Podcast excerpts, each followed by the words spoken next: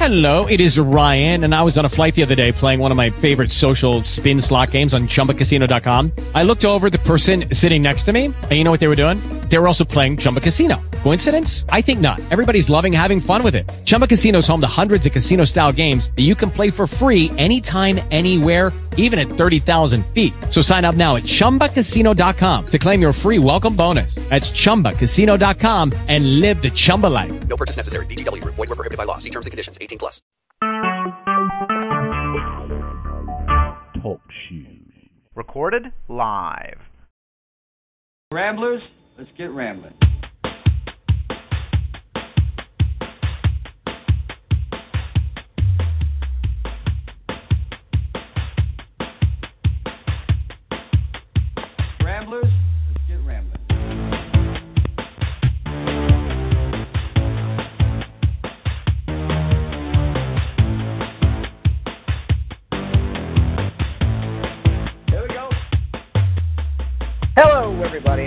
To another episode of Ramble with Russell, episode 500 of my program.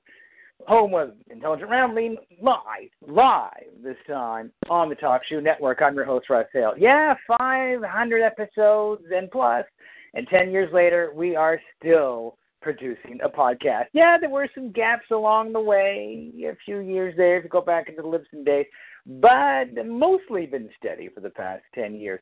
Now, as I try to do with anniversary shows, and this is through the power of my telephone right now, so it's as good as it's going to get. Uh, I mean, let uh, now, now, of course, in the past, I don't do these shows alone. I can't talk to by myself for a whole friggin' hour straight. That's just crazy. So, uh, as usual, I'm going to bring on my, my favorite guest co-host, the man that is part of the Cultum Collective, which is a semi-regular show now, but more on that when Dave gets on. Uh, welcome to the show, Dave Cooper. Hi, Dave. Hi, Russell. Lovely to be here. And 500 episodes. That is uh, an absolutely brilliant task, especially given the quality of things that you review and cover. And quite a widespread it is too. Delighted to be here and uh, hope we have a great show. Yeah, I hope so too. And uh, also joining us on the line as well, she's been on the show before, and I've met her in person, so I'm one up on Dave there. Uh, is Dr. Rebecca Housel, the the, cult, the pop culture professor. Welcome back to the show, Rebecca. Thank you so much, Russell. Hello, Dave, and congrats on your 500th episode. What a what a Thanks. milestone! Thank you. Yeah, it's a little 500 plus because there's a lot of extras in there. I don't do as many extras now because my life is crazy. It's been an amazing journey these past 10 years. My life has changed completely in a lot of ways. I've moved around a lot of times. I've been practically a nomad, really. Uh, and there'll be more moving to come. I'm still moving totes, even as we, well, sometimes I'll be moving more totes. And and the show has changed a lot. When I started the show back in 2006, I was uh, was using a dial-up modem on Windows XP, and now I'm on broadband using Windows 10. So that shows how technology has changed in the last 10 years. It sure Yeah. does. Yep, that, Yeah. that's it. You've got to keep you've got to keep moving with the times. Moving with the times and and and and I've had my share of battles and talk shoe. If you listen to the early episodes, my voice sounded like crap. And and if you, if you even listen to some old old uh oof, old pod shocks, I sounded like Phil from Doctor Who. Which was really fun. But that's that's technology. Uh, we're trying to do this through the cell phone today. I may pay for this later with a phone bill. Um, but but I just want to sound half decent for the show, and I don't do this this often, so let it go. Now, um, th- this has been a crazy ten years, um, and a lot has happened in sci-fi and TV shows. A lot has happened, and the big trend these days, and this is why I brought you on, Rebecca, because you you keep on this stuff more than I can ever try to. I do my best, but I'm one man. Um, is is the trend now? In in in end of the world TV shows, especially with zombies. If you had asked me ten years ago when I started the show, there'll be more than one zombie show on TV, I'd have gone, "Mm, no, never. They're never going to do a zombie show on TV. I would be wrong. There now count them four, and we just added a new end of world show, Aftermath. as well. Where do you think this trend for the end of world stuff is has come from? Well, um, you know, it's really interesting. A lot of this, and I did this in my Wizard World uh, show that I opened Comic Cons across America with for about three years. This basically trend comes from 9/11. Uh, Ah. When 9 occurred, um, you know, and uh, Max Brooks, who is Mel Brooks and Anne Bancroft's uh, son, wrote a book uh, called World War Z r- shortly after 9/11, a few years after it was published, and of course it became a movie with Brad Pitt uh, about a year or two ago. And, And Peter uh, Capaldi was on it, and Peter Capaldi from Doctor Who was in it. yeah, there was there right. was a lot of like uh, it's a bit it's been interesting, but zombies represent us, the masses, and so uh, when when Max Brooks wrote it, uh, he wrote it in a way that from the 9/11 perspective that that Ah, the terrorists are like zombies, and of course right. after the 10 year anniversary of 9/11, uh, you know, which was very recently, uh, we we end up seeing zombies becoming like humans, starting to awaken a little bit uh, with with Isaac Marion's Warm Bodies, for example, where you can actually yes, you can become um, human again if you if you do away with technology and connect with people directly. Your heart will literally start to beat again and that's sort of Isaac Marion's idea. And we see it, we see the same theme in all kinds of things like The Return, which actually Dave is something that's been playing in Europe quite a lot, uh, where zombies become human again and uh, remember what they did and go back. And it started in France actually, and I and there's several variations that have been playing on BBC. It's like a really interesting thing how humanity, when when 9/11 happened, humans were the monsters. So monsters had to become the hero. And now, now that we're like past that 10 year mark, now humans want to reclaim their heroism. So that's Hmm. the zombies are us. So we're going to we're we're popularized in commercials, TV commercials for cell phones and you know, we're zombies and we we have cell phones and we're we're riding on a bus with you know like we're becoming normal. Z Nation is uh, is one of those uh sci-fi shows uh, which, which uh, actually the creator is one of my friends, and um, that that's another one of those things where zombies are actually integrated in society with people. Yeah, So- well, that's that's also like um, iZombie as well, where you have a, a young girl who's integrating herself in society with you know slight variances in how she has to deal with society. yeah, just slight variances. Just Yeah, slight like variances. Just you know have to keep the diet of brains up just to stay human. Ah, yeah, and and then you have of course you know the the polar opposite of that, The Walking Dead. And what what gets me is the zombie genre is nothing new. We're talking 1950s with you know Night of the Living Dead, and it's just. Eight, yeah. yeah, and we're talking an, an amazing genre that that just you know it dies down and then resurges again, and it, it's funny how how it doesn't seem to really ever go away. Like it, the, the, George Romero set that mark and said, "Okay, yeah, we can do this," and it's just the, the somebody should write a book, honestly, the evolution of zombies, because it's it's been been quite the the fifty year journey. It really has, and it's uh, one of those things too where uh, now the popularity really is related to sort of the cultural shift that occurred after 9/11 and and has been evolving since then. So that's there's no point in history prior to to the last I would say decade since you started doing your show actually I know. that have have been as popular as they are. Yeah, and, and and you, you take uh, well a, few years ago where they had a show like Jericho, which was all about the end of days. This was an end of day show, but it was it aired at the wrong time and It had a very short right. life. It did, yes, and it's funny Yeah. you bring that up. I just talked about that maybe a month ago on a on a different uh different radio show. As. Jericho came up because it was that popular, but like you said, just the wrong time. Similar to Twilight, the the book and movie franchise Right. Twilight by Stephanie Meyer. The same concept was was created by L. Jane Smith 14 years earlier. Literally the same concept. Vampires, male vampires that look like they were 17, and were digging on high school chicks that were human and ultimately end up making them into vampires as well. Uh, that that's Vampire Diaries that came out in 2009 on TV, um, but the books preceded Stephanie Meyer's Twilight, which came out in 2005 by a good 14 years. It just was the wrong time. And Yeah, after 9/11, the monsters were the heroes because humans were the monsters. So Twilight, sparkly vampires, yay! Everybody was very excited about it. Yeah, I still have an issue with sparkly vampires. I, I, I still don't accept that as my vampires.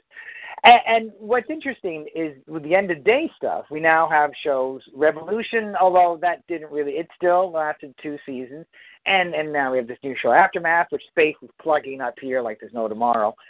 Um, and and the that that and Red Falling Skies, and there seems to be the, the that end of the world thing is now okay. We can go there now that now that 9/11 has kind of gone away for a little while. I mean, we even had a re a redo of Independence Day because they thought, yeah, it's, maybe it's safe now to bring that back out again. We'll do a sequel to that, although that didn't do the money that they wanted it to do.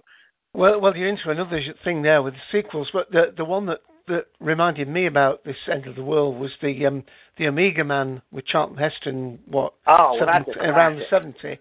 But then they brought it back with Will Smith, I Am Legend, in 2007, I think, um, which I think fits into that general category. You know, uh, plague. I mean, it it plays into a number of things with the end of the world, disaster, uh, and and the sort of uh, the I can't even say the word, but I'll try. Post-apocalyptic horror. Yes. so yeah, and, and and even even the new Chronicles of Shannara is kind of still an end of the world story because it's set in a time where we screwed up the Earth, and this is the the, the this is what's come after it. Same with Game of Thrones, gentlemen. Same Yeah. there. It's it's the winter is coming, and now we're at the point where the next season of Game of Thrones is winter is here. The apocalypse basically is here, and zombies are a part of that storyline. White Walkers are Yeah. zombies. So, yeah, very interesting. The whole the whole culture is really shifted toward a, I guess, an apocalyptic view of our future. Not so hot. And Yeah, and I, I wonder how long this is going to last because TV is nothing if it's not trend, especially entertainment. You know, for the longest time in the 50s, westerns were huge, and even, even going into the 60s, and now you barely see them. Ah, now there you are. There's a, that was a bit of a segue there because uh, um, with the recent Western, The Magnificent Seven, that's come out, the remake, although uh, who can beat Yul Brynner? Uh, and Exactly. another uh, another thing there, by the way, is the the Yul Brynner, the um, the the other film he was in, Westworld. That's now becoming a TV series, so they, they are revisiting these things. But um, I noticed that in the the rever- the new version of the Magnificent Seven, because of political correctness, um, uh, like Mm. like you quite rightly said, uh, uh, Rebecca, that uh, with the 9/11, the zombies are, are, are us.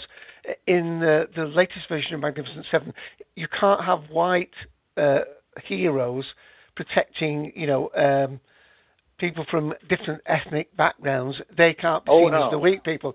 So in the the latest Magnificent Seven, um, it's a white town that need, is in need of help. And the, the Magnificent Seven are a disparate group of people, but disparate in terms of, you know, um, you know, an, I don't know, an Indian tracker or a Mexican or a Ah, Spaniard. exactly. Uh, so, so the political correctness is turned. Uh, one more thing, uh, if either of you want to might comment on that. The other thing I've noticed, one of my favourite shows that I've just recently watched on Netflix, very big convert to Netflix, by the way, at the moment, uh, was Stra- Stranger Things. Yes. Yes, I've heard a lot about that. I've not seen it yet. I keep hearing people talking about it. But one of the things that there, Seven. Yeah, one of the things there they've done is one of the difficulties when you're doing all these sort of programs is you can't. Uh, and when you know, Rebecca will know, you you know, the girl always wanders off. Uh, they go, let's go into that house in the middle of the night. But of course, if you've got a mobile phone, you're calling on a mobile phone. If you've got a mobile phone, it cuts through all that because you can call 911. I mean, obviously you can have the, the Well- battery break or whatever. But Signal can go bad too, and all that. but, but the yeah. thing now is, uh, one of the things, and it actually got a lot of people talking with uh, Stranger Things, I don't know whether you know uh, Russell, but it, it's set in like the 80s, so you haven't got all that rubbish, technical rubbish can be thrown out, so you can get back to real storytelling. People can get lost, can get separated, can go out for a day, and nobody thinks, well, they haven't called in the last 16 seconds. There must be something wrong. Uh, Right, yeah. there's no selfies posted Yeah. on Instagram, so yeah. Oh, I, Yeah, haven't seen, yeah, I and- haven't seen a selfie for 15 minutes. It must be dead. Oh my goodness, yeah. Well, well, Stranger Stephen Things was set in 1983, actually. Oh, I'm sorry, Russell. 80, 81. 83, Yeah. yeah, 83. Ah. Yeah, it was an interesting year uh, for a lot of reasons. So yeah, the Yeah. very um, yeah. I just saw something else uh, recently about 1983 horror movies. You know that that sort of that that year was a particularly interesting one in pop culture. Yeah, the, the 80s were really the birth of the modern of the slasher film. Really, that's when they really kind of hit the ground running, and it was just Friday the 13th and Freddy Krueger and Michael Myers, and it just went boom. Michael And then they had Myers a actually huge- it was 1978, the first Halloween. In fact, That's true. Uh, one of the Yeah. one of the things I'm doing at the end of this month, on the 29th of October, I'm you know doing a little charity benefit, and um, Tony Moran, who played Michael Myers in the 1978 film, is going to be meeting some of my guests, which none of them know yet. So if they're listening now, they Wow. do. yeah, he'll be. You heard it here first. Yes, you really did. Um, I have. Nice. I'm just teasing a little bit, but he's going to be at at one of the places we will we will be visiting on our little junket and um, of Salem, which is going to be really fun. And uh, and yeah, and so he's going to be there. I can't wait. I've never met him, so it'll be a first for me. well, I'm like a fan girl. Wow, that, Excited. yeah, I'm just I'm just looking at uh, Box Office Mojo for 1983. You're right, it was a classic uh, time. We've got uh, such quality here. We've got uh, Return of the Jedi, Terms of Endearment, Trading Places, uh, Sudden Impact, uh, Risky Business. Uh, Yeah. you know, I, I don't know what happened to the star of that show. I don't know if he's done too well. Yeah, Tom, what yeah, was it? I mean, you Tom, some, yeah. I don't know what I- he's doing now. I think he's he's eked out a bit of a living, you know, a little bit of a living. Yeah, a little there. bit, you know. Yeah, He has, yeah. but note, gentlemen, how the woman, his foil, the female foil, Rebecca De Mornay, has not. Ah. Ooh. Well, hell, if you want to com- compare contrast here, Eddie Murphy, Tom Cruise, when it comes to careers and where they yeah, go. yeah, no, That's- and that's actually really important. Yeah, because you have gender and race that you could see very clearly. Ah, Very- but, but but but but Monica Bellucci in the latest James Bond, oldest James Bond girl they've ever had, and doing a fantastic job in it as well. Um, well, but, uh, I don't know. Her part was kind of short, Dave. well, you think you think it was um what a little bit of a publicity Publicity think? stunt? Yeah, I I saw that movie. She wasn't on screen for very long. So I would was, say, you know, it, unfortunately, she she can she could uh she might be one of the original Bond girls, Dave, but she did not have the same monetary compensation as the original Bond Ah. guys. no. Right, well, I can see that. I'm looking what else was on that. Scarface, Blimey, Silkwood. Yeah, Um, so that there's some year really was incredible. That was an incredible year, '83. Yeah, very much so. Man, That's those why movies I was great too Winona young- Ryder is in that uh, in Stranger Things. She's actually the mother uh in the first episode. When people watch it, they'll they may or may not recognize her, but she's there. Yeah. Th- That that would show probably go on my list of shows to eventually check out. I did just recently get a copy of Penny Dreadful season three. Yeah. Which oh, now I'm you're very talking much looking forward to. I'm so excited about that. It's like my favorite. It ended. You know, the the series ended. yes, yeah. but um the there were three seasons my god i eva green i just saw her in miss uh miss peregrine the the film adaptation of the novel that came out i think in maybe 2012 but don't quote me on that um yeah i Hmm. really i love eva green she is fantastic in that show there are Sin so City many two, Sin City two. Yeah, and, City, and yeah. Timothy Dalton. Yes, Speaking of Bond, speaking of our Timothy Bond Dalton connection. is amazing in that in that show. incredible he was also in hot fuzz which is a little bit of like the Shaun of the dead crew Uh, so Yep. it's connecting to almost everything we're talking about. Brilliant, really. Yeah, yeah. So that that is on my list of shows to get to. Uh, as, as loyal listeners to the show know, it it's a challenge sometimes to get through things. I'm still making my way through the lovely world of superhero CW. So oh, trying to get yeah, caught up. And when it comes to, I'm on currently season one of Flash, season three of Arrow. So Yeah, that that's ever expanding too. You you'll it's Oh. it continues to evolve. So it's Yeah, gonna take gonna me a while. quite a lot. I- I'm working my way up there, but I, I, it's just time. is my worst enemy. I hear that. I hear that. Well, It's well, there is a there is a real bounty of stuff out there. But uh, do you want me to just take a moment out and just give people an idea of what some of your past episodes has sounded like? Sure. Let's hear a little clip from episode 400, and uh, this is from October 2014. Hello, everybody, and welcome to another episode of Ramble with Russell, episode 400 of my podcast, the home of intelligent rambling, right here on the Talk Shoe Network. A terrific show lined up for you today as we explore, I guess, many myths and legends in various forms. Going to start things off today by going back, having uh, a new release, another re-release of a Disney classic. It is the Diamond Edition of Disney Sleeping Beauty on Blu-ray DVD combo pack. Then we go from Sleeping Beauty to a, a, a, a classic legend to a, a new legend, I guess, where they just had to make another one. It is Sharknado 2 on DVD, starring Ian Ziering and Tara Reid, courtesy of VSC Films, where the Sharknado hits the big city of New York. Then we go from shark tornadoes in New York to once again the another city under plague. This time in the Transformers universe, the fourth entry in the Transformers series. It's Transformers: Age of Extinction on Blu-ray and DVD combo pack, courtesy of Paramount Home Video, where it's now uh, a hunt. Uh, a new new trilogy begins with the Autobots and the Decepticons. Okay, and I'll play a couple of those little clips whenever you ask, me to later on. All right. And now that brings up a point. I'm segueing my own segue. Um, I recently just finished watching, and the review for this will go on next week's on the next 501st show of the of this of the show because it's going to be Star Wars, and you should get that joke.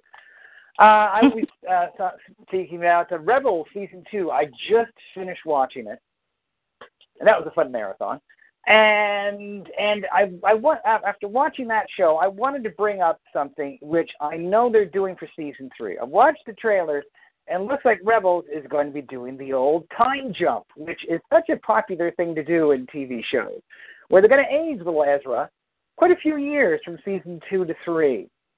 He's not going to be, he's not going to be looking like Aladdin anymore. He's going to have more of an older shaved head look. Uh, so, and, and I thought I, uh, I thought something we want to talk about today because that's been a, a very popular MacGuffin in TV shows where the writers go, "We want to just jump ahead a few years. We're not going to tell you when what happened before. You kind of make it up, and let's go." And and the biggest, and that can work and sometimes not work in TV. And one of the biggest examples I remember from past TV shows in the last ten years I've been doing the show is BSG, the new BSG, where they did a major time jump from season three to four, I believe. And that I don't know, that wasn't the best one I thought.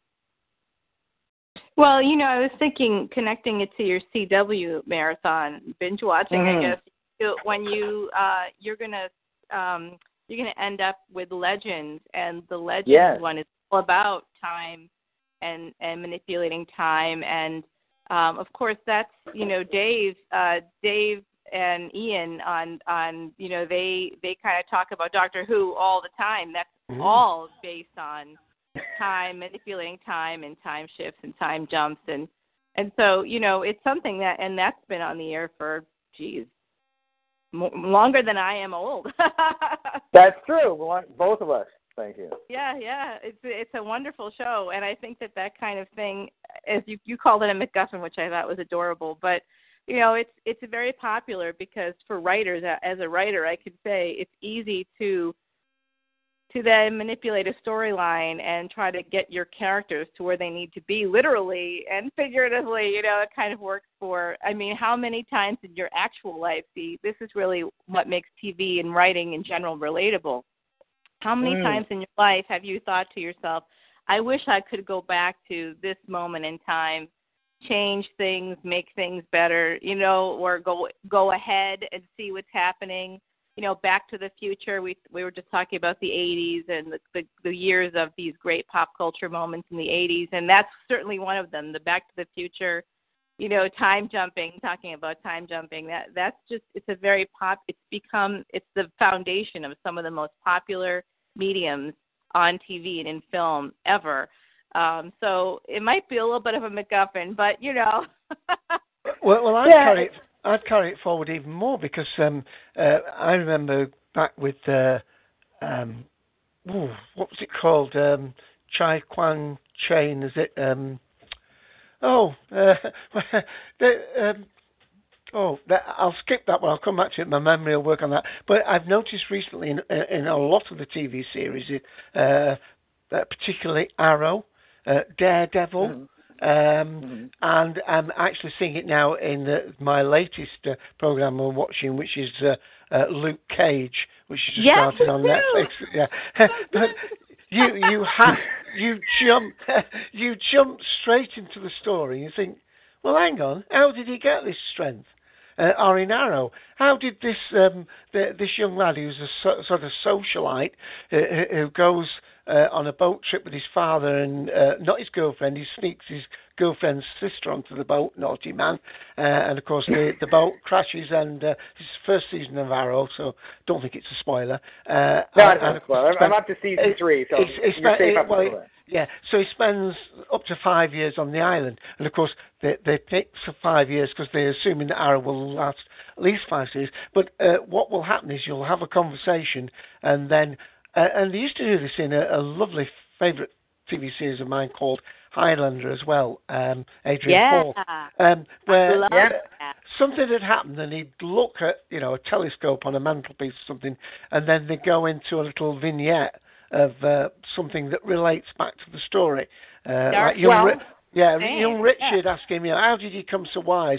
And it shows him meeting a, you know, a, a Chinese uh, person with great, you know, with great respect or whatever. But they, they're doing it in Nick Cage. They, silly- in fact, with Arrow, uh, uh, they almost, I thought, did it to the extreme where it was like you were watching two shows because you know you'd be Well, watching th- ten minutes and then all of a sudden he's back on the island and then he's back in. Well, yeah, I mean that's a lot like Once Upon a Time. That's almost two shows Yeah. in one, really.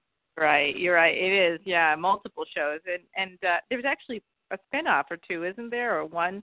Well, they tried that Wonderland one, and I don't think it lasted very long. And they went, okay, Yeah, and, and dropped I, that like a bad penny. I mean, I, I think that that's one of those shows that's pretty interesting. Actually, the the, the Miss Peregrine movie that I just saw, the adaptation of the and her Pecu- peculiar children, peculiar children. It's a it's a bit of Mm. a tongue twister for me. Um, that that ha- ha- uses actually time shifts, like you said. In fact, uh, they're in a time loop, which is not a Ah, spoiler, but um, okay. maybe it is. I don't know. it could be. I don't think so, but um may, maybe. Now that I think about it, that could be a spoiler. Oh well, it just came out on Oh, well. Friday. Just just came out. We we we apologize for any fans of the novel. There you go. Yeah, the first one I was trying to think of, of course, was David Carradine in It's Kwai Chang Caine. That was the one where Yeah. you know he's, he's in Ah. America, and then they keep going back and you know how are you doing, Grasshopper? So uh, and that was showing a very younger version of him, uh, and uh, and indeed um, in Daredevil uh, you see him as the young man being trained by the the blind guy that comes back into the series at, at some point. Yeah, yeah. True, and they did that in Lost as well. The la- the latter seasons of Lost, they did a lot of flashbacks, and they did flash forwards, which were really sneaky. Uh, in in that show. Oh, you'll have Rebecca talking about slash fiction next. But but the one the, the one thing I, I I what what gets me is is the shows that they don't just do within an episode like like Once Upon a Time and Arrow, where they deliberately say, okay, we take this season to a certain point, we leave the characters here, and then we go forward a few years, and then we don't tell you what happened in between. You make it up, and then we just continue the show. Right. And and that to me, I don't know, seems a little bit cheating. And Well, that yeah. it seems like the writers, writers have gone, well, we run out of ideas for this version of this character. We're just going to bump him ahead. And what's funny about Rebels is I've seen this happen in animation before. This to Yeah. me was very similar to the classic Canadian animation show, which me may or not have seen, Dave, called Reboot. Because in No. season two of Reboot, little Enzo Matrix got an upgrade as well. I do remember this actually. yeah. three. I mean, it And I was was looking at the aired in, in the comparisons. states too. Yeah. Yeah, the comparisons to Reboot and and Rebels, and it's pretty similar. In Reboot, uh, you had a little kid like Ezra who worshipped an older guy, Bob, who was a lot like Jan- uh, Kanan, and and Bob has you know gets sent away in season two. Kanan gets injured, but for sorry in season two. And and we have a dystopian head person, which is many forms in Rebels, but in, in, in Reboot it was Megabyte, although Megabyte and Vader can be very similar. And and it's funny how years later we- we're seeing a. I'm looking at the trailers for season three. I'm thinking, wow, they're kind of going that way with Ezra. They've aged him a lot, and and him and Matrix would get along just fine.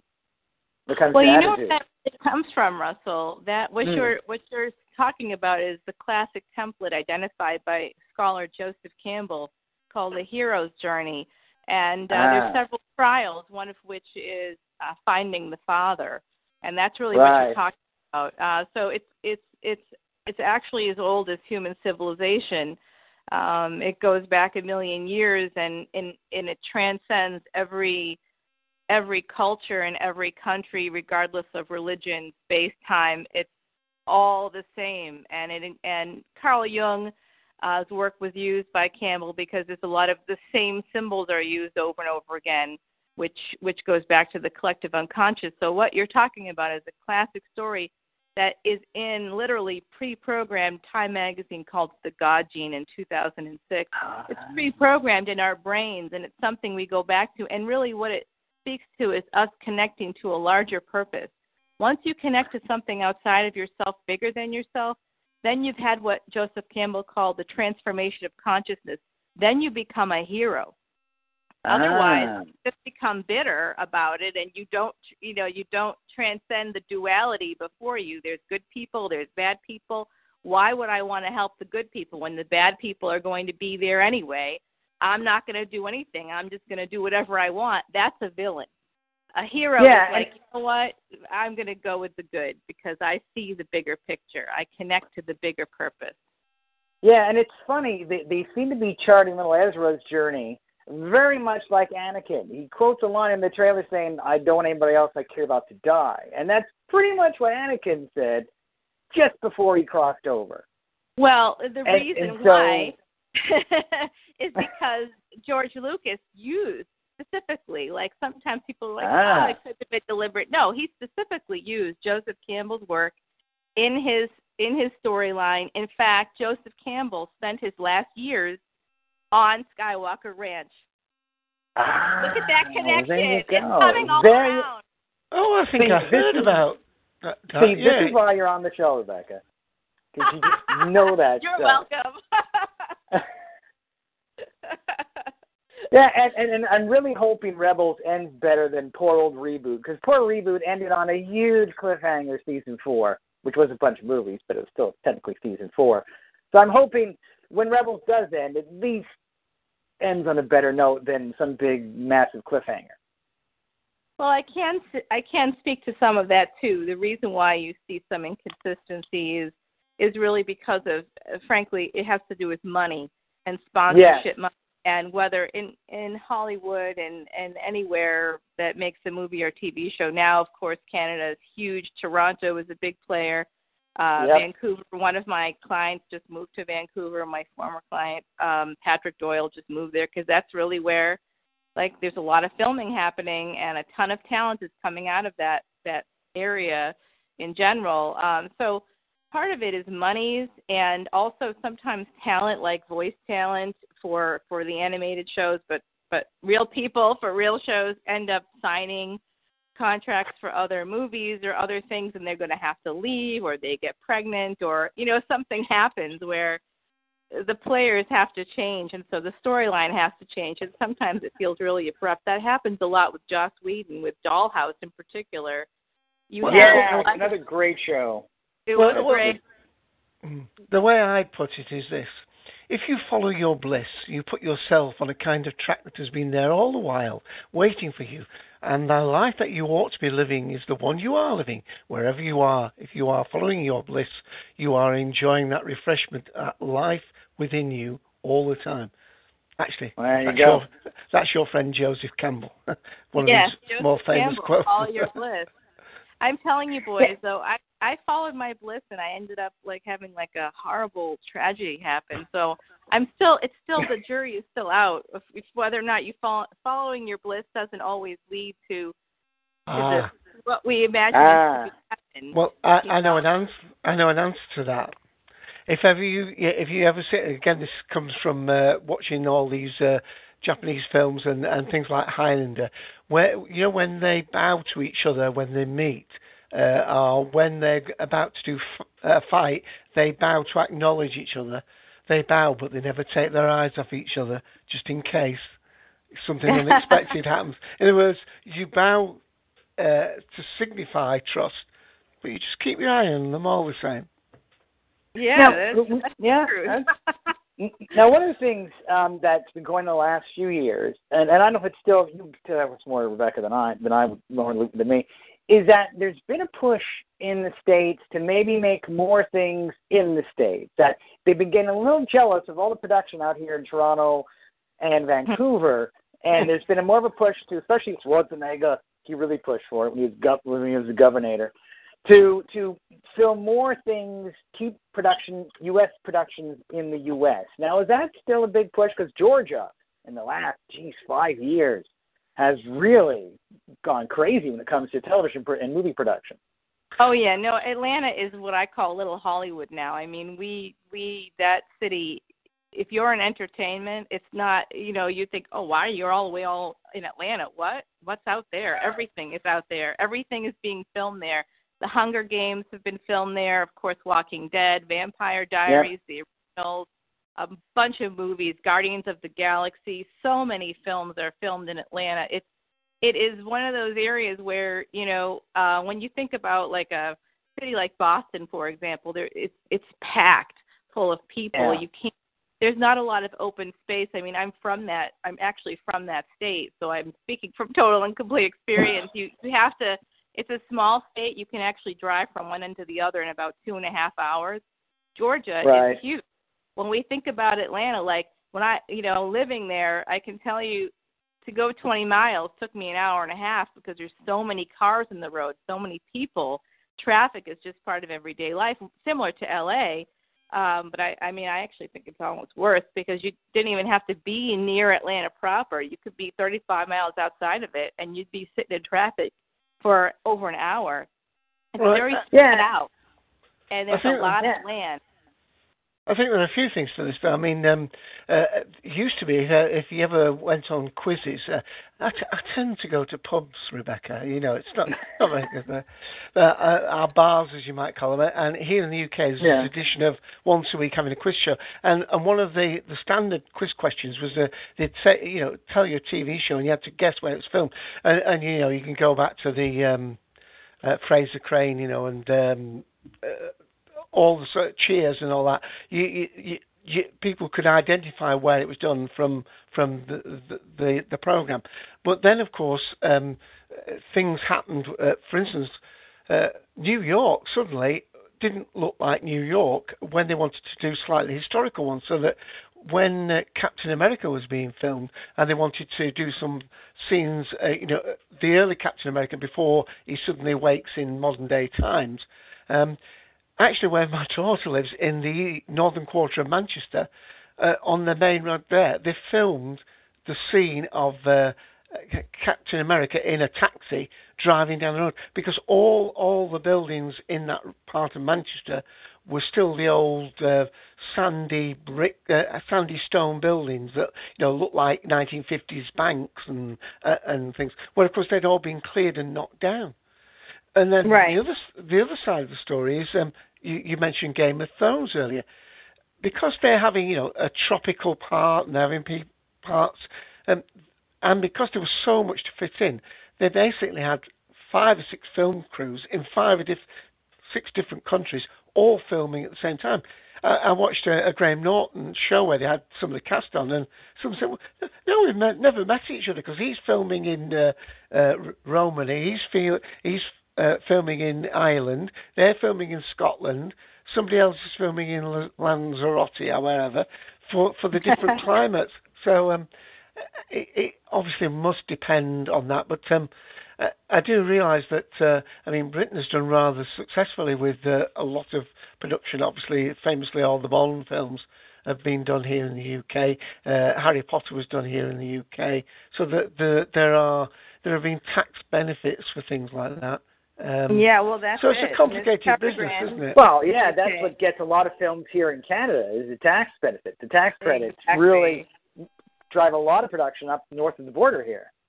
Same with Georgia, Yeah. same with Atlanta. It's the same. And Yeah. New Orleans had that, but they changed it a few years ago. So you've noticed probably in the last few years that that production in like movies featuring New Orleans has really dropped off because they changed the tax uh structure there, so it's no longer as inexpensive to film there. So people are now play, people like the originals who did film in New Orleans are now filming in Atlanta because it's cheaper. So Yeah, very well, that's what it goes down to the the, the buck. And it's funny. Recently, speaking of CW shows, were earlier, Supergirl has moved from L.A. to Vancouver, Yeah. And And and, I, from I don't know if CBS Calista Flockhart is still happy about that. I'm sure not. Well, you know, she they had to move networks because it you know, the I'm I I mean, I hope your fans aren't angry at me. I'm just not a fan of the show. I don't like I don't like Ah, the show. Um as a you know, I watch it because it's part of my body of work, but I I'm not a fan of the show. I really am not. Um, but I, I do think everybody does a good job. I just think that there's a lot of things that could be changed to make it a lot, a lot, a lot better. And that's why it Yeah. didn't fly on CBS, which is really you need to have that's your everyday audience, the people that maybe never watched, never read a comic book, and maybe have seen one or two comic book movies.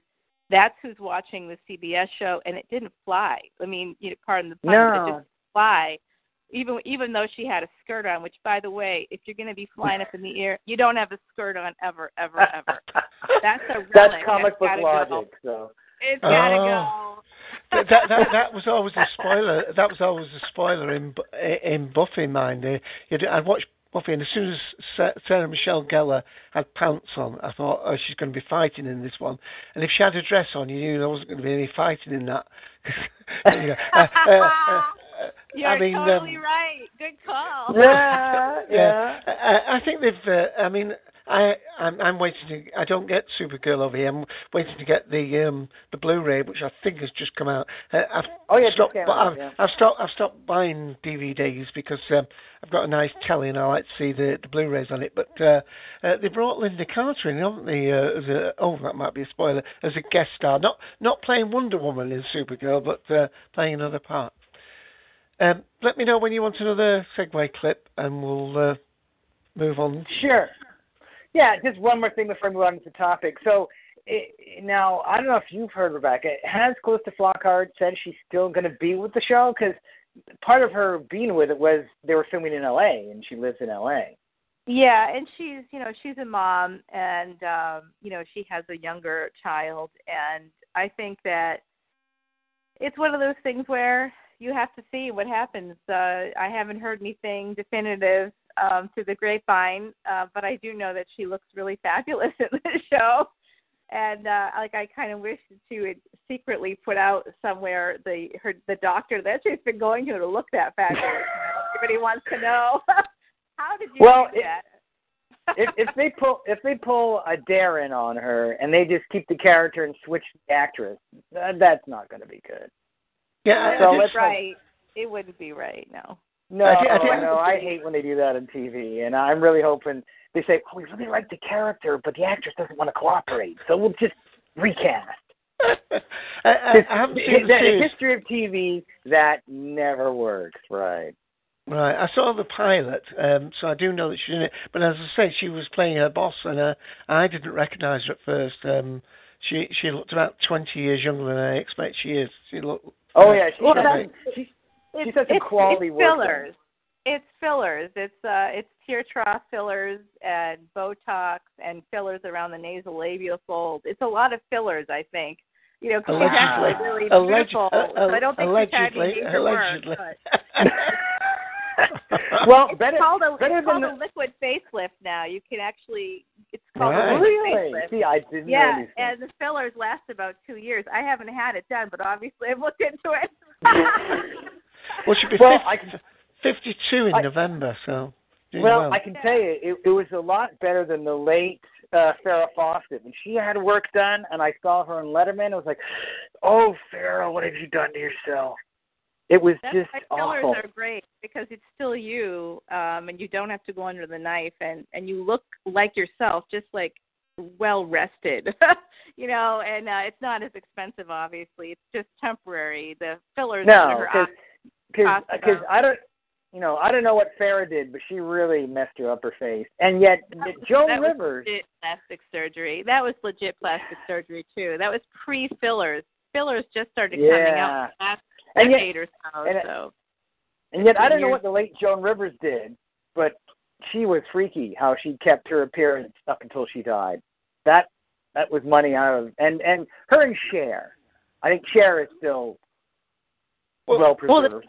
the trend in plastic surgery in LA, it's really it's it's not that and I I'm just going to say it. They may not like it out there, but it's the truth. So you got to live with it. It's LA is very very difficult. Can you imagine an entire culture, an entire city, and then almost half the state is built on a culture of constant rejection and scrutiny. So Modern Family is a great example. That show, it's, it's a very funny uh, comedy show. Um, it, it, it, I don't know if you've seen with Julie Bowen um, and Sofia Vergara. I'm sure you guys have, have heard of it or seen Yeah, it. yeah, I've reviewed the show, and I did get a copy of season seven, which is on the list of things to check out. That show has more people that have had more plastic surgery. In fact, one of the young people on the show who's not even a who's not even a main character, he was a a, a boyfriend of one of the uh, main characters on the show. Um, he came out uh, this year actually saying he is addicted to plastic surgery. And if you look, the the new season just started maybe a week or two ago, and Julie Bowen Right. has had so she's had a lot of fillers but she's just recently had some tweaks between seasons because her nose looks different. It's really it's really weird. I mean, that that show has more people that have had more plastic surgery because of the culture and and you feel like you have to look a certain way because in Yeah. Hollywood you really do. I mean, even yeah. someone like me who does nothing. I mean, I'm nothing and nobody. Even being on the stage, do you know I was told to become blonde and to become hotter, and then I kid you not, I'm no longer on that stage because they wanted somebody even hotter than me, which they didn't achieve. But you Re- know, I was like, "Are you Re- kidding?" Rebecca, Rebecca, if you got any hotter, I couldn't handle you. Yeah, and I met you in person, so I don't know where they need to get their eyes checked or something. Yeah. Is that- No, I mean, well, it was funny. The the the, the poor Unbelievable. I mean, the poor messenger who had to deliver this terrible message was like, you know, I I think you're incredibly hot. You know, like I don't, I don't but they're really looking for what they really meant was they were looking for like Olivia Munn or something to come on, on stage and do it, but oh, Olivia Munn's not doing that. But- I mean, well, come on.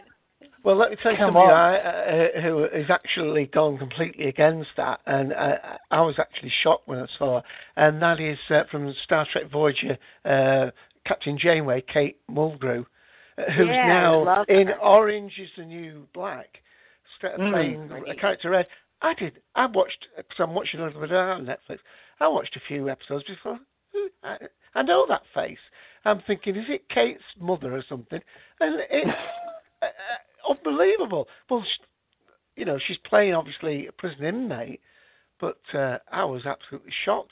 She's what 61, 62. But um, uh, Well, again, I think, yeah. I mean, you know, I I want you know I want your audience to know I have had no Botox, no fillers. The, the Oh, I there you a go. headshot. I um, haven't I either. I haven't. Have you, Russell? I've No, I am no naturally aged. Surgery.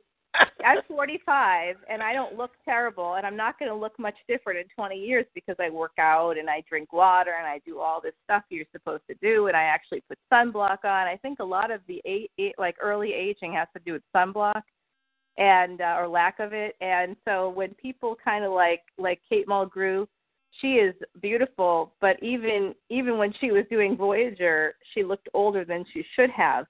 Um, True. And part of the problem with part of the problem with with being on TV is that you are stuck at that age for people. So like when they see you on Voyager and then they see you in 10 years or 15 years and they're like what happened to you? It seems so so like abrupt to us because we know her face from this show like um what did I see recently? Oh, well, you know, I've worked with so many of these actors. Um I think to me when I was uh working with Sean Astin, uh, oh, you know, I recognized him right away, of course, because he has the same face he's always had. But he just didn't, you know, I in my mind he's Rudy, you know, he's Rudy forever, or he's the boy from Goonies, like, you know, forever. And I just can't. And I'm like, Yeah, I know it's you. I mean, I, I I I had the great joy of meeting Erin Gray a few years ago at Fan Expo Oh. up here in Toronto. That that was back before the days when they got picky about it issuing press releases. But I, I won't I won't get on that uh, soapbox. Um, and and I got to meet her in person, and this is the woman I grew up with was Buck Rogers, and she Yeah. at the time had aged really well, and she had a little gray hair, a few more lines in her face, but she looked great. And she, I even got five minutes or so of an interview off of her, and and hey, that was my highlight of that trip. Really, I still haven't. Uh, auto, I got I paid for an autograph picture, and somewhere in my digital library, I have a picture of her and I together. So that She's that was beautiful. just woman. Yeah. yeah, yeah, and and that's just a woman who's just taking care of herself. Like now, she's I think agent to star. She helps coordinate people at conventions, which I believe many many uh, Cassandra actors have done or AKA Elvira, is one of the people I worked with at Wizard World and, and elsewhere, and she is in her 60s and gorgeous. But you know, you, it's it's not without help. Um, Hmm. Well, the- well, the other thing, to, just to give the, them some benefit, I mean, we think of, of, of, of how you see people in an ordinary room in ordinary lighting. I mean, they're under intense lighting, aren't they? I mean, uh, especially for high definition TV, and now uh, uh, with things like House of Cards and, and what have you, and uh, uh, Better Call Saul, and all these new Netflix series, they're filmed in 4K. So I would imagine the, you know that they're virtually under spotlights. I mean, literally, um, difficult to look good under those sort of extreme lighting You're conditions. totally right. It's it's it's like sh- it creates shadows on your faces, specifically under your eyes, and that's one of the areas where even if you can't see wrinkles, it's easy to blur wrinkles with like things like that are not surgical or or even needle related. Um, but but you can't really do anything about those shadows under the eyes because you lose collagen. You know, under your eyes, literally, you have fat pads that are held up by collagen under your eyes, and when somebody has puffy eyes or like bags under their eyes. That's why, because you're losing the collagen under, that hold up the fat pads, and they're starting to sink a little bit under your eyes. So that's what the tear trough fillers do. And you really can't even be on stage anymore. That was really the problem, can I say? Because I was working with stars on stage. We were ending up on a screen a lot. And that was the biggest problem. They were trying to use more video, and it was right before uh, Wizard World went into Wizard TV and they were Right. looking to get somebody on a TV screen and they wanted me to like you know do things to my face that I didn't want to do. I mean, I just wasn't ready for it, but you would really have to do that to be on a screen. So I'm not faulting anybody for doing it. I think you can be beautiful without it. I don't have it and I think I'm doing okay, but if I were going to be on a screen, I would have to, have to, have to do that, and I think that would be very difficult. like you know, as you for your your sense, you would be so insecure. You'd always be looking because it doesn't really look like you. It looks like you, but not you. I I feel like I'd yeah. be freaked Well, out a lot. I look in uh, the mirror. I have to make a give a quote here from Ian, McCaws, the Sixth Doctor. At that point, when you said that, he'd be saying "hubba hubba." Now, now, now we are quickly approaching the end of the the end of the year. I don't know where 2016 is gone. Really, we we have the fall now. We have a lot of whack of new shows that are hitting our TV screens in in both our countries. Both, actually, all three of our countries, really. All Canada, us, yeah, and we represent the Western world in a big way. now, Rebecca, what do you see coming up, movie, TV wise, that you think people that like, you know, sci-fi, fantasy, pop culture should really keep an eye on and check out? Oh, I I mean they just have to just continue to watch. The the so much is coming out. Of course, the new Star Wars comes out this year at the end, you know, in Mhm. December, and another one is scheduled for the year after. So the Star Wars franchise, Disney of course took over uh Lucas films as well as Marvel Entertainment. So uh so you're going to continue to see just an unbelievable sort of slew of these superhero movies and uh, and Star Wars and and it's just going to continue on. So on the big screen, you're going to have a lot of excitement to see in the next. Really, I think that I looked at some contracts recently, and they went through 2019. Um, Wow.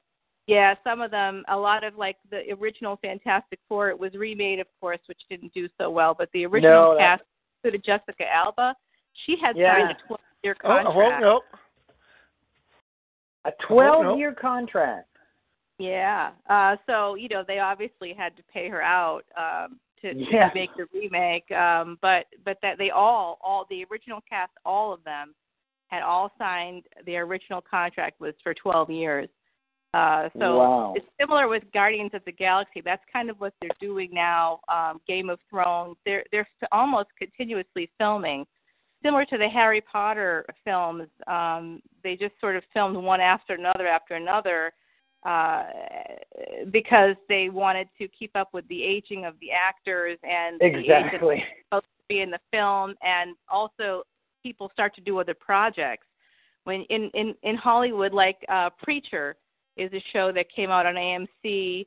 Uh, Seth Yeah. Rogen and Ed Goldberg are the producers, and uh, they obviously are. They have a lot of creative input. Um, they're writing, directing, and stuff like that. So, so that that that ca- comes from Garth Ennis, a Northern Irish uh, writer. He wrote he wrote it, and uh, Steve Dillon, I believe, was the illustrator of the of the original comic book and graphic novel of Preacher. Well, this I, I the history of Preacher getting onto a screen of any kind has been it's been like a 20 plus year. I think it's been 27 years in the making, and even Seth Rogen um, and Evan, when they were trying to get this, they got greenlit for this show that just came out in 2016 in 2013. Wow. So that gives your audience, fans of your show, kind of an idea of of what the time span is. So something can be greenlit, like sci-fi does a lot of paranormal shows, reality shows. Yep. So sometimes Yep. a paranormal reality show, it's easy to say, okay, we're greenlit. It's October. We we need to fill these two spots. Contact some people we know, fill the spots for the cast, and start filming like six weeks later. That's common for paranormal reality, but not for major production shows that require bigger budgets. Like, and and for your just for your fans out there, uh, an average cost of one episode of a reality TV show is a hundred thousand dollars. So just to have ten episodes is a million dollars. You wouldn't think that, but it is. So so that's like a cheap reality show. You know, requires kind of a million dollars to get a season going. So, uh, you know, it's kind of one of those things where like for preacher 2013 green light three years later it appears on screen in the meantime everybody's thinking oh no it may not even make it because this show this particular preacher didn't make it. It was with the weinstein company. You know the weinsteins. My gosh they're Yeah, heaviest yeah, in hollywood. They they had this. They they had this. They had preacher. They were in on it. And then something happened and Harvey I think was just just kind of like was like no I'm not going to do it. I'm not I'm just not doing it. And and it was like it was cast and everything. I mean you know it gets to these points where uh audiences are thinking oh great this is going to happen so when I'm thinking about what's coming up in the next year everything that's going to come up has already been filmed and is already coming up like Star Wars, that's definitely happening. Everybody don't get freaked out about that, but some of the Oh, yeah. contracts I'm thinking about are may or may not happen, but there's a lot of really great Marvel characters coming up and TV has so much right now. I uh, I actually feel it's saturated. They've oversaturated the superhero TV market and I think Yeah. it's gonna lose the audience. Well, But that, yeah. that's that's really the danger of it is that we've gone from a time not that long ago where there was really none or barely any, and now it's just flooded. Uh, and it's going to be a point where where, where are we going to hit where the audience goes, all right, we've hit too much, and, Yeah. and we're going to hit a back down part. Uh, uh, uh, uh, watch uh, uh, quite a few of these, uh, you know, sh- shows, um, like, you know, interview shows, and uh, you nearly always, of course, uh, a star will come on TV when they've got something to promote, which is quite understandable, whether it's a book coming out or a film or a Mhm. stage or whatever. Uh, but like um, Daniel Radcliffe was on um, the, this show recently, and sort of, well, I've just uh, wrapped up uh, filming this film. Um, uh, then my film, um, The Swiss Army Knife Man's coming out ne- now. Uh, I'm in pre-production for something else, uh, and I'm uh, on the publicity bandwagon for the, current film I'm in. So, so he's got basically four projects on the row. But uh, I agree entirely with what you say there, Rebecca. However, Netflix seems to be doing something that that goes against that a little bit. Like you say, I think it's absolutely key that they keep uh, somebody if they've got a star for a show, they want to keep them. Uh, that person can't just sit there twiddling the thumbs. They've got to be doing other things. For instance, um, uh, talking about that Luke Cage coming on. Now, Luke Cage, the character, appeared in the Jessica Jones series on Netflix, um, and he's got his own series. But Netflix have postponed Jessica Jones for another year because alongside that, with the I think it's the Punisher that they're doing, um, uh, th- they can't have. You know, there's only so many. uh, I mean, obviously they can't compare with Hollywood. They can't have five or six really big projects going on at once. So Jessica Jones had to go on the back burner. But the the actress who plays that character, you know, um, it, it could be another three years before a series is actually filmed and done and actually on. Um, That's So- right. It's it's not a coincidence that they put on the back burner the female centric show. In fact, I thought Jessica Jones was one of the best oh, uh, best female characters, strongest, most real I've ever I've ever I've ever watched in the entire history of pop culture. I felt Yeah. like it was a historic moment and I loved it because of course I had dealt with a stalker myself like very recently. So yeah, I had PTSD from watching that show. That's how real it was. I actually was like actually affected by it. I was like, "Oh my god, this is this is happening to me all over again." Jeez, Rebecca. It was Yeah. that good. Oh, you know, it was that good. That to me, that's a sign Yeah, of well, that's really a- any show show. that that brings you in and engages you. Because my wife can, she knows when I'm really into a show. Because if something happens and I go, she goes, "Oh, what what happened?" Because cause I'll just react. She, she "Oh, yeah, what? Oh, yeah, something just." Especially if I watch Game of Thrones, like I'm looking forward to season six coming out in video in November. right. Really Uh, looking uh, forward to that. but in just And that Jones, show has gotten me more more than one occasion. Sorry. Uh, the the Krysten Rick, Ritter is it uh, her name? Uh, I mean, uh, I first saw in Breaking Bad, but I hadn't realised that who it was until I saw Jessica Jones. Uh, but talking about older actresses, there, Carrie-Anne Moss, of course, was um, in Jessica Jones, uh, going all the way back uh, from um, oh Matrix. Matrix, Matrix. yeah, Yeah. Matrix, and then she was in um, um, the other film. Oh, what was that? Heroes. She was in Heroes as well. But um, She's a and- fantastic actress. Yeah. She's really gorgeous too. She's beautiful. She's playing a great part. Jessica Jones as the lesbian Oh. lawyer. Fantastic. Oh, there you go. right, Well, right. Well, it, it's been a pleasure, you guys. But and and I'm, I'm it's a shame we didn't get more of an audience, but hopefully more people will listen to it once it's you know been uploaded to the to the main streaming thing. Uh, before before I let you guys go, I did want to update the audience on what's coming up in the show. Uh, next week, of course, or I might do an extra this week. We'll see, time permitting. I I'm, I'm busy schlepping pizzas here in the Great White North, so it occupies a good chunk of my time. Um, but hopefully next show, if not five, more likely to be 501 next week, will be my review of Rebels season two on Blu-ray, courtesy of the great folks at Walt Disney. Such nice people who sent me stuff.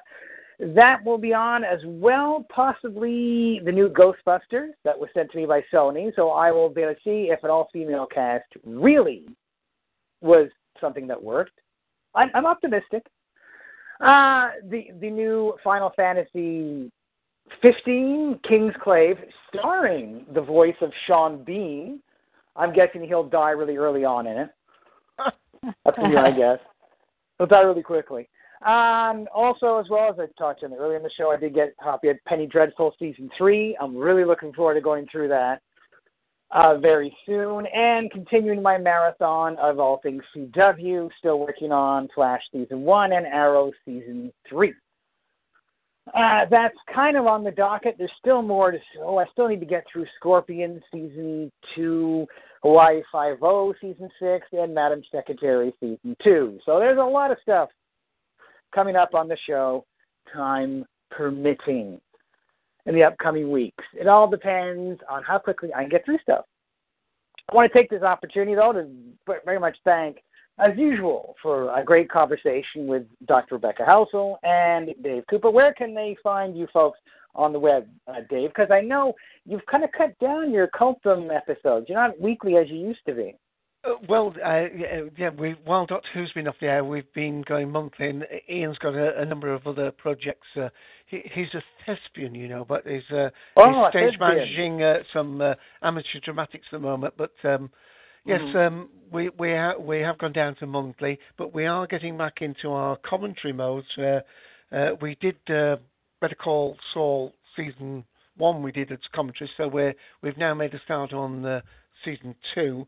Um, so that's something to look forward to.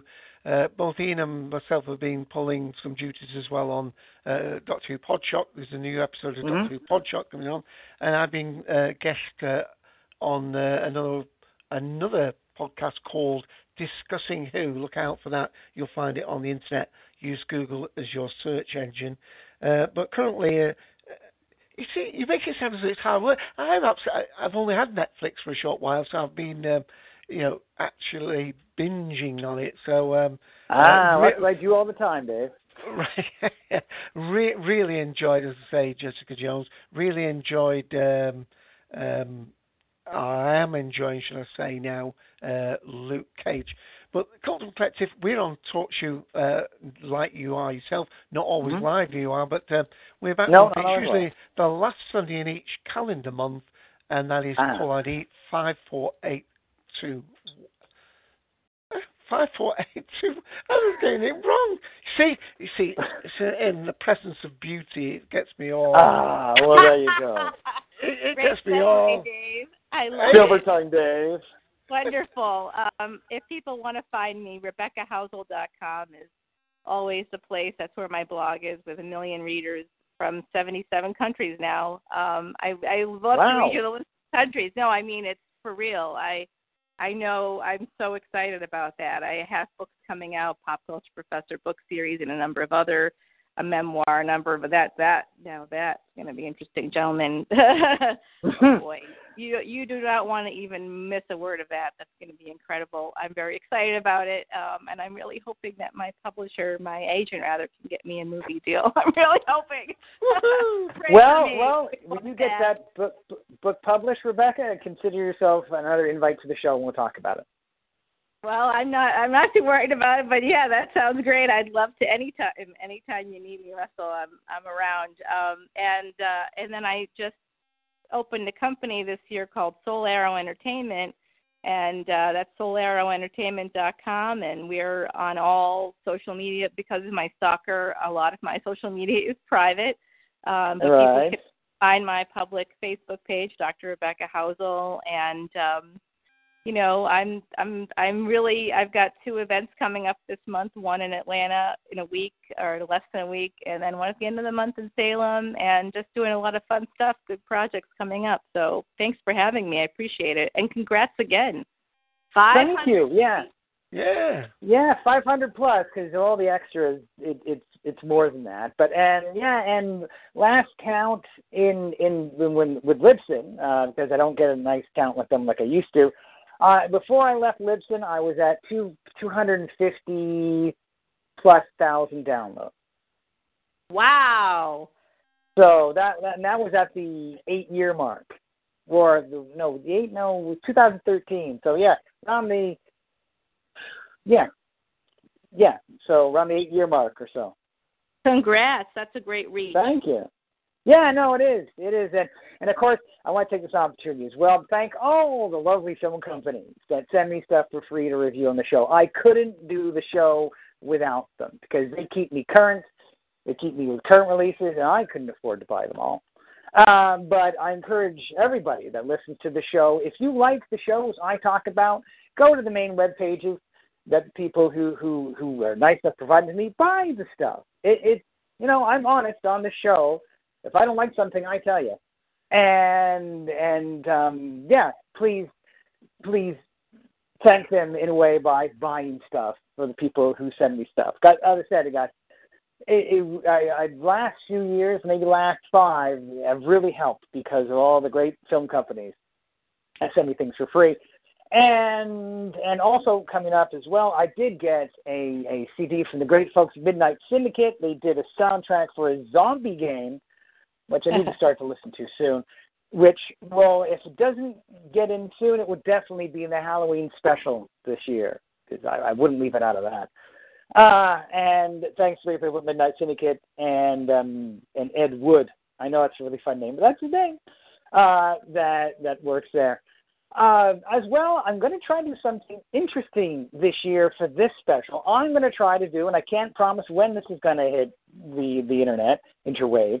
Going to try to make this episode an enhanced episode. So look on Ooh. YouTube in the next maybe few weeks. We'll see how quickly I have time for it. I'm going to try to put this episode up on YouTube with pictures uh, as as to the audio that we talk about. That's a great that's idea. Makeup. yeah, so I'm going to try and Makeup. Uh, uh, makeup. makeup. Time So I'm gonna- at killers. Uh, I've never put anything on YouTube before, but I'm feeling ambitious, and we'll see if I can put something of that together, a little bit of editing. well, and do I it. do do that, Let me know. course- I'll link it. I'll link it to my Yes. stuff. Let me know. And as soon as that's posted, everybody can check out Rambling Russ, my Twitter feed. I will definitely post something on there as soon as that goes live. I just want to experiment with YouTube. I think that's a good way to do it. It is. See how many- It's a medium. You'll enjoy it. Well, we'll see. I we'll see how many thumbs down I get. Hopefully, not too many. That's a hope. Anyway, uh, thank you all for listening. As always, uh, Ramblers, you can check out my regular show. It generally drops. I try to do it midnight on Mondays. Due to my work schedule and life, uh, my wife and, and our dog keep us busy, and the cat. Um, I sometimes it gets delayed, and even though it says it at Monday midnight, I don't upload it till maybe Tuesday or Wednesday at the latest. But I try because I'm a one man crew. Uh, so keep listening. I will do my best. When it comes to convention coverage, uh, we'll see who lets me in. I'm not going to go into the big debate I have with Fan Expo. That's another time. Uh, but um, hopefully, uh, some sometime down the road, Rebecca, I'll catch you up at another convention if you ever come north of the border here again. Absolutely. Thanks so much, Russ. I appreciate it. You're awesome. Thanks, Dave. It was great talking to you again. I miss Oh. you. Mwah. And uh, we would love to have you back on Culture. Uh, again, apologies for not getting back to you earlier, but uh, uh, once once Ian, I've got him in line. I'll I'll I'll get the whip out on him and uh, we'll. we'll Ooh, make now you're contact. talking my language. If we're Oh. talking about there. Well, that's the show. That's another topic, which And on that bombshell, I'm going to be not so much the NSFW. you anyway, know, I, it's fun as you know always. I, I'm um, kind of on the edge of things, so I'm a little bit itchy. Anyways, as always, thank you all for listening, and we'll catch you next time right here on Ramble with Russell. Thanks for listening, everybody. Bye-bye. Bye. Bye.